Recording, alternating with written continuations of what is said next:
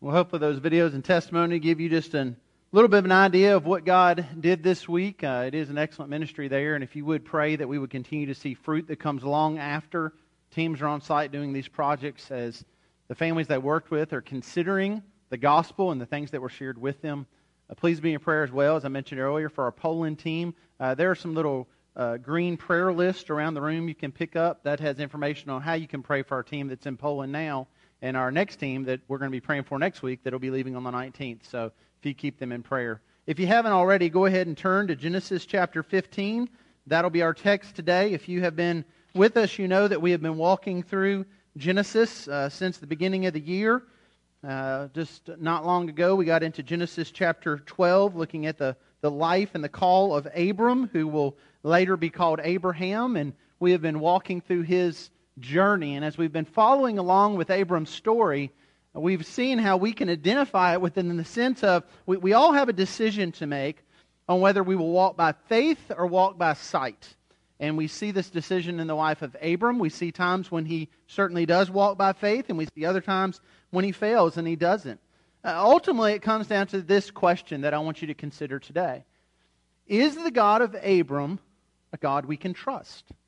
Not do you believe in God, but, but can you and do you fully trust Him? Because that is what walking in faith means. It comes down to trusting Him, and that's what we're going to unpack as we look at the text today. So if you would follow along with me, we're going to read Genesis 15. Remember that this is the very word of God to us. Moses, inspired by the Spirit, records these things not only for the edification of God's people throughout salvation history, but for us here at Bloomfield today. And so I pray that you would receive it as such. So let's look at this. Genesis 15, beginning in verse 1. After these things, the word of the Lord came to Abram in a vision Fear not, Abram, I am your shield. Your reward shall be very great. But Abram said, O Lord God, what will you give me? For I continue to be childless, and the heir of my house is Eliezer of Damascus. And Abram said, Behold, you have given me no offspring, and a member of my household will be my heir. And behold, the word of the Lord came to him This man shall not be your heir, your very own son shall be your heir. And he brought him outside and said, Look toward heaven and number the stars if you are able to number them. Then he said to him, So shall your offspring be. And he believed the Lord, and he counted it to him as righteousness. And he said to him, I am the Lord who brought you out from Ur of the Chaldeans to give you this land to possess. But he said, O Lord God, how am I to know that I shall possess it?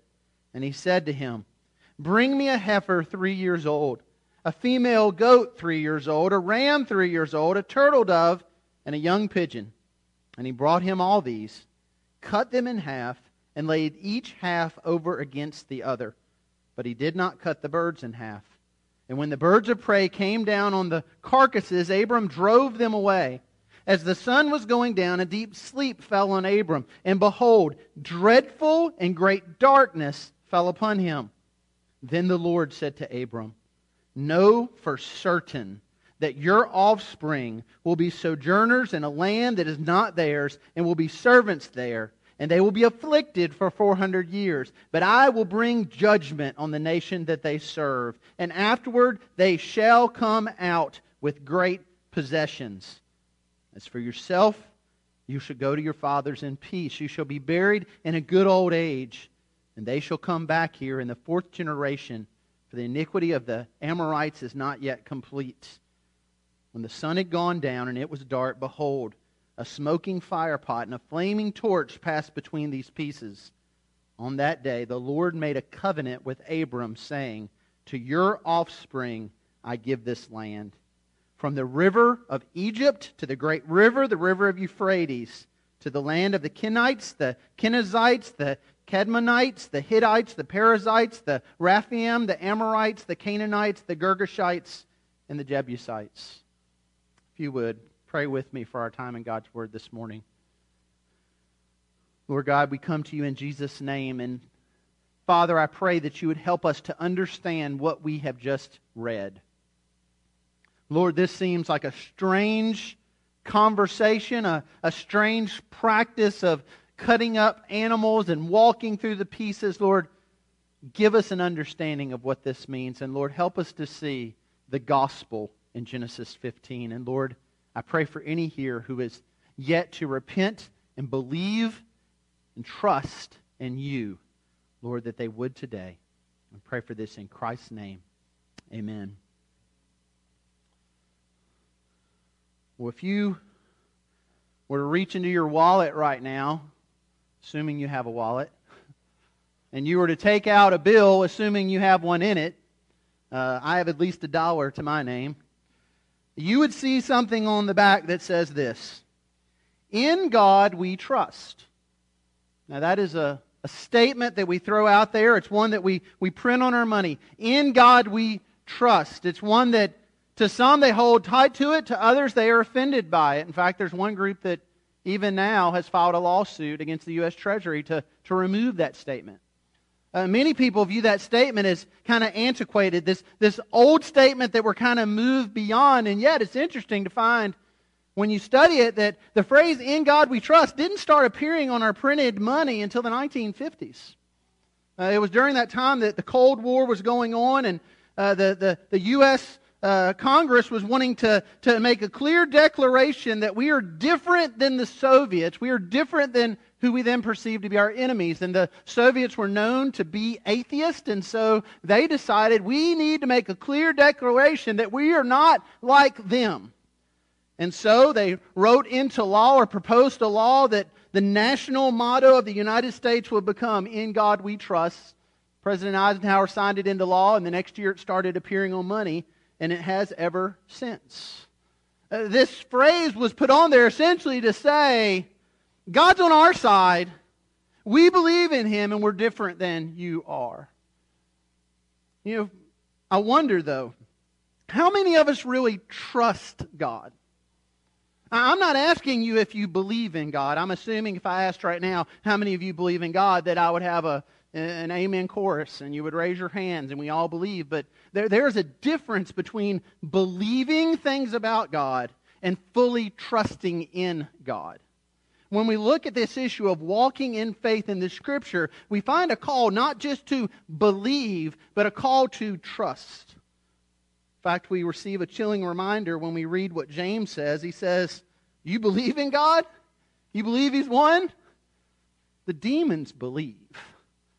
You see, the question is not, do you believe? Simply believing does not save you.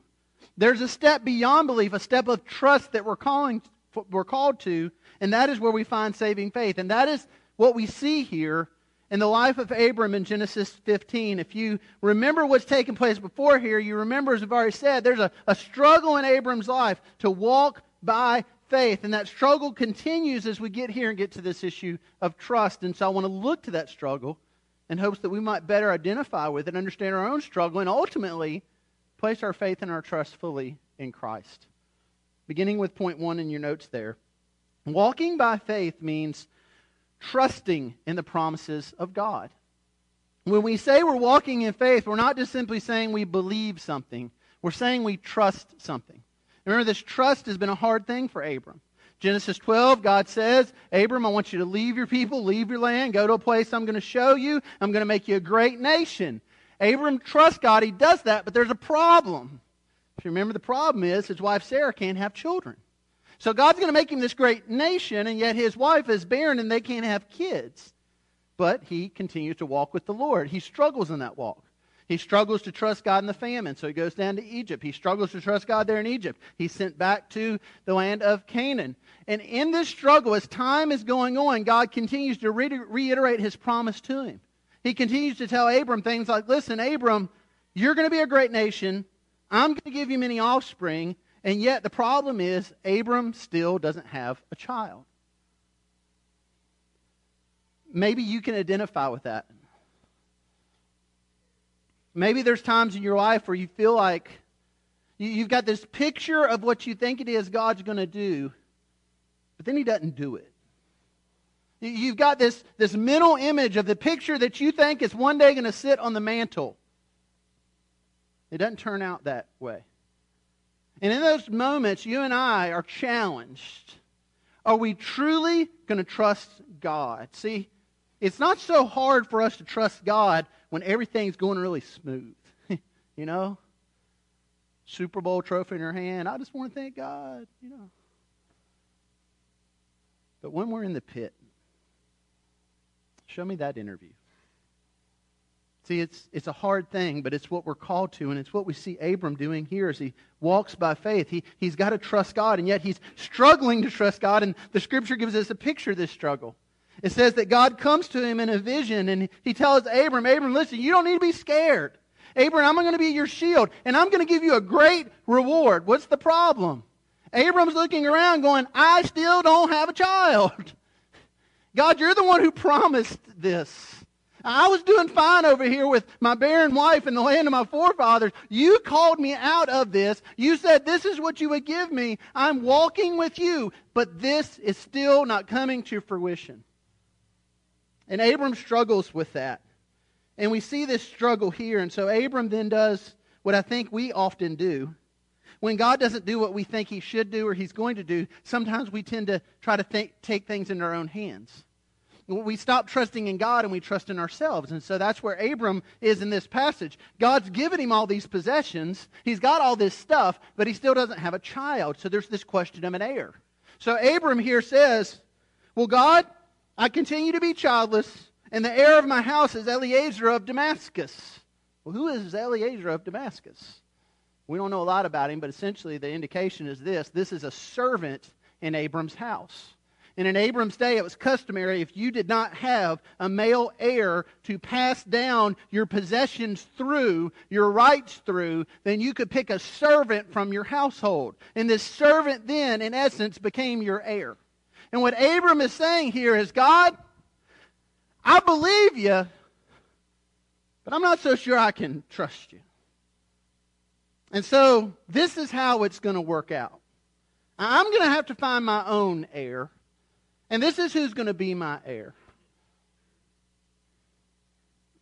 Abram, in a sense, here is having a little bit of a pity party before the Lord.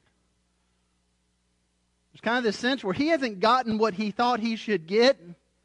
And so he's just declaring things to be awful and it's never going to change. We do the same thing. Our kids, our grandkids. Maybe you've had that dinner time debate when your kids ask you what's going to be for dinner, which is kid language for I hope we're having pizza and ice cream. And you know whatever you say is not going to satisfy that question of theirs. Which, when you tell them, well, we're having a salad and grilled chicken, yay. That's going to prompt the, well, I'm not hungry. Or that's not what I want. Or maybe better yet, well, I'm not going to eat that, and I'm never going to eat again. Wrong. But, but that's kind of that, that childish attitude. I'm not getting what I want, so I'm just done with you. That's exactly how we are to God sometimes. God, you, you did not show up like I thought you were going to show up. You didn't do what I thought you were going to do. God, the problem is I believe you can. And so I'm forced to understand that you could have, but you didn't. And I'm not so sure I want to trust that. And we wrestle and we struggle. And that's where we see Abram here. And notice how gracious God is to him. God could have simply said to Abram, Abram, be quiet. Abram, I'm, d- I'm just tired of this. What does God do? God graciously takes Abram and says, Abram, Eliezer of Damascus is not going to be your heir. You're going to have a son, your very own son. I will keep my promise to you. You can trust in it. And then God does something so gracious. He takes Abram and he says, Abram, I want you to look up to the stars, Abram. Can you count them? You ever tried that? You go out on a clear night, you look up at the stars. You ever tried to count them? You really can't. Theoretically, I guess you could, but you'd be wrong because there's more stars than you can even see. I mean, imagine if you were somehow, you, you took a chart and you charted them all out and you counted every single one of them. You had the exact number. And then somebody comes along and says, Well, did you use this telescope yet? And you look through the telescope and all of a sudden you're like, Oh man, there's a lot more stars. You write down that number. And you think you I figured out. And then somebody else comes along. Well, I've got a bigger telescope. And you can never count. They're just infinite. And God takes Abram out and he, he graciously gives him this picture. Abram, my childless servant who's trusting in himself, look at that. And he gives him a glimpse, he gives him a promise, and he calls him to walk in faith. And friend, that is exactly what God calls us to do as well. The walk of faith is not an easy walk. And there are times when we are looking to promises that God hasn't even really made to us. And, and then we get mad because God didn't do what we thought He should have done. And, and, and we're mad at God for something He never really promised to do for us. We, we think that He owes us. You know, God, I've trusted in you. I've followed you. So how about a good report from the doctor? God didn't promise a good report from the doctor. Lord, I've trusted in you. I've followed you, and everybody I work with, they cheat and they lie, and I'm trying to walk the line here, and I'm the one who gets in trouble. God didn't promise you that your work was going to be easy, that your life was going to be easy, that walking with Him was going to be easy. In fact, He promised that it'd be hard. Jesus says you're, you're going to suffer. Jesus says you're going to you're going to get the blessing of life in me, and you're going to experience death with me. But the ultimate victory will come. And we receive the promise as followers of Christ that Abram received and is promised a new heaven, a new earth, a land that we will inhabit with our King. And that promise is before us. But we must trust in God and walk in faith with Him. And as we do, we experience what Abram experienced. Point two God credits our faith with righteousness. Verse 6 says this, and he, speaking of Abram, he believed the Lord, and he counted it to him as righteousness. He, he believed. that the, the Hebrew word there is. Does that sound familiar? The, the, root word there is amen. The, the word amen, what that means is to agree with, to trust in, to fully support. So, so I say something from God's word that you believe in and you support, and then you say, amen. Now, if I ask for it, it doesn't count, but that's just an example. We say amen because we agree, we trust in, we believe. It's not just, I'm done praying and I'm ready to eat. It's, I'm a believer. That's what Abram is saying here. This is what the text is saying of Abram. Abram was a believer. He was a truster. It wasn't just intellectual agreement that, okay, God, you can do that. Okay, God, I know you could do this. It was, Lord, I believe you will, and I will walk with you. And the text tells us in response to Abram trusting, Abram being a believer, the Lord counted it to him as righteousness. And in this verse, Abram stands then as a model in the New Testament of what saving faith looked like in the Old Testament. So you ask the question, I ask the question, well, you know, how were people saved in the Old Testament? What did that look like? This is what it looked like. See, Paul actually writes about this in Galatians. He's writing to a group of people who are struggling with this notion that perhaps you have struggled with, that I know I have struggled with, this notion that we can earn our salvation, that, we, that by our works we can be saved, that, that, that we can just really work out our faith in a way where then we are saved. And if we don't work at it, then we're not saved. And Paul says, wrong. Paul says, no, you, you are saved by faith. Just like Abram, who was declared righteous not by his works, but by his faith. I mean, my goodness, think of the works we have seen from Abram so far. I mean, sure, he trusted God in a season, but he didn't do so well. I mean, some of his works were failing to trust God, going to Egypt in the midst of famine, giving his wife to another man because he was scared that he might get killed. If Abram's salvation, his righteousness was dependent on his works, then we wouldn't have much here, but it wasn't. And that's what Paul says in Galatians. No, no, look, look to Abram. He was declared righteous by his faith. You and I, as Abram, we receive the word from God, we respond to it in faith. The scripture says we repent and we turn from our sin and we put our faith in God's word and his promise, and then we receive the righteousness of Christ. On the cross, he takes our sin, and in repentance, we receive his righteousness. This is the biblical model we have. This is the clear answer we're given. Are we saved by works? Absolutely not. And not only that, point three, God goes on in this text and in our lives to guarantee our faith through his covenant. This is where we come to a part in the text a little bit unfamiliar to us. You know, Abram's like, well, how do I really know this is going to happen? And God says, well, go get a heifer, a goat, a ram, a turtle dove, and throw in a pigeon. You know, and thinking, okay, we're not going to the state fair here, God. Well, what is this? This is very unfamiliar to us. Well, in context, in Abram's day, when, when two parties would come together to make an agreement, to make a covenant with one another, th- this is a practice they would do. That They would take animals and they would cut those animals up. And they would essentially make a path. And then what they would do is they together, they would make this agreement with one another and then they would walk down this path in the middle of animal carcasses. Little bit different than just signing papers in the lawyer's office. Here's why they did that. So that one might then look to the other and say this If you don't fulfill your end of this arrangement, so shall you become. And if I don't do what I promised you I'm going to do, it will be better that I am cut up in pieces like those animals. I'm thinking about bringing this back when people, boys, come to date my girls.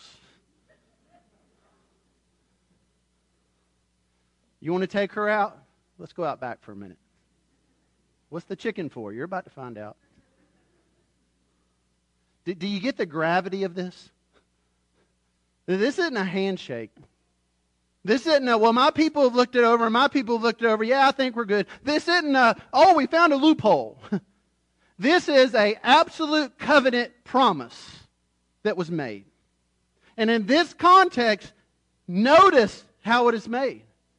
Abram is looking to God saying, God, how do I really know this is going to happen? God says, I'll show you how you can know and God makes a promise to him. But notice the promise he gives. Will these things come to fruition? God has promised, absolutely. But God doesn't just say that. You, you would expect at this point God to say, well, here's the covenant. Uh, your offspring are going to inherit the land. It's all going to be good. That, that's not what God does. He includes that, but he says, okay, Abram, you want to know how this is going to play out? People are going to suffer. Four hundred years, your offspring are going to suffer. And they're going to be enslaved. But I'm going to bring them out of that. And these Amorites, I'm not done with them, so they're going to be dealt with. And ultimately, I'm going to keep my promise. But Abram, it's going to be hard. Now, Abram, you're going to die at a ripe old age, and you're going to go to be with your fathers. But Abram, you're not going to see the land. You're, not going to dwell in it. See, God holds this promise out for Abram, and in one sense, He says, Here it is. In another sense, He says, You, you can't have it like you think you're going to have it. But ultimately, you will. Because ultimately, His promise to Abram is His promise to us. It's a new heaven and a new earth. Ultimately, His promise, His word to Abram is His word to us. In this world, we will have trouble and we will have affliction and we will have suffering, but there's a better world ahead for those who follow Jesus Christ. There's one more thing I want you to note about this.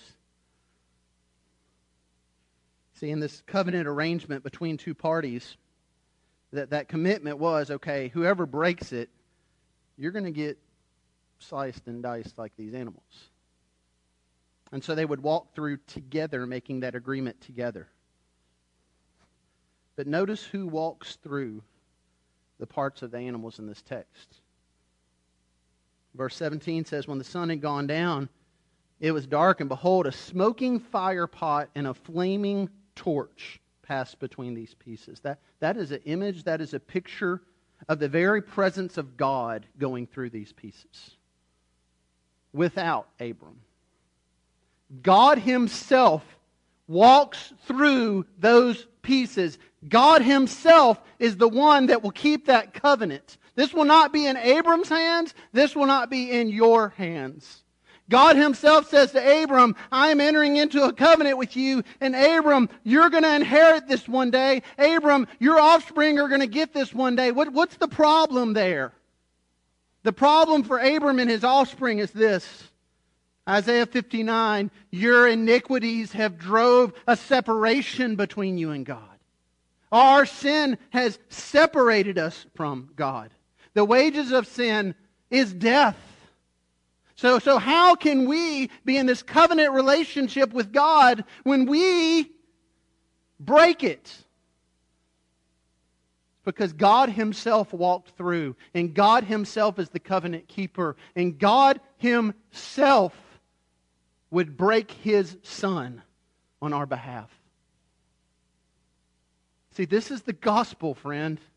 The gospel is not try really hard and get dressed up on Sunday and make sure your kids go to VBS. The gospel is we deserve to be broken in pieces because of our sin. And yet God Himself walked through the pieces, and God Himself placed His Son on the cross, and Jesus Christ was broken, the Scripture tells us, for us. And the promise of the gospel is for everyone who will bow their knee to that cross, confess that Jesus is their Lord, believe. Amen, the promises of God. We will be saved.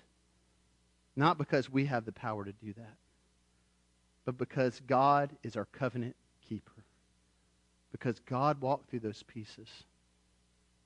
And because ultimately, God broke his own son that we might have life. And that's why when we celebrate things like the Lord's Supper and we pick up that little tiny cracker and we are reminded that Christ was broken, there's purpose to that. It's because somebody had to be. And he bore that for us, friend. And we are called to respond to that word in repentance and faith. Now, I realize that for some of you, your faith may just be a slogan written on a dollar bill. For some of you, like in my own life for years, my, my faith was a bumper sticker identification. Well, yeah, I'm a Christian. I mean, I'm an American. I believe in God. But, friend, I didn't have saving faith.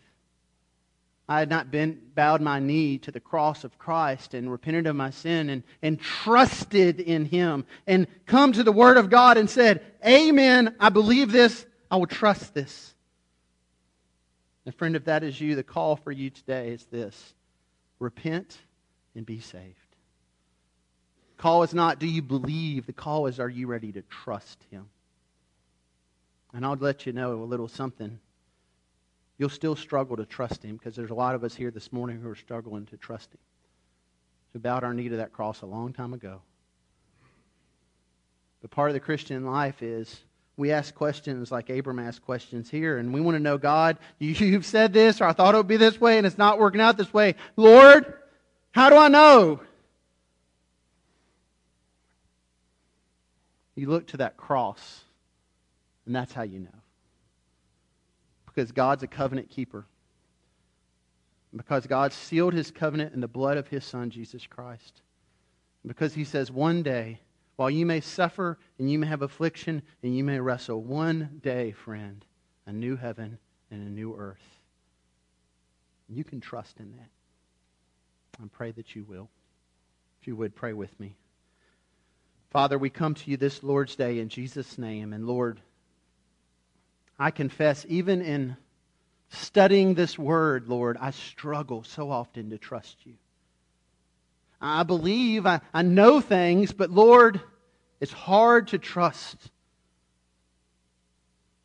And so, Lord, I cry with these people today. Lord, we, we trust you, but help us to trust you more.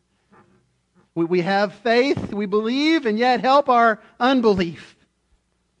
Father, I pray for any who is yet to repent and be saved and respond to the gospel. Oh, Lord Jesus, I pray they would. And Lord, for so many who have, perhaps they have been walking in sight and they've been identifying the Eliezers in their life, the way they're going to work it out. Lord, would you convict them of that? Convict me of that. And call us to walk in faith. We pray for these things in Christ's name. Amen.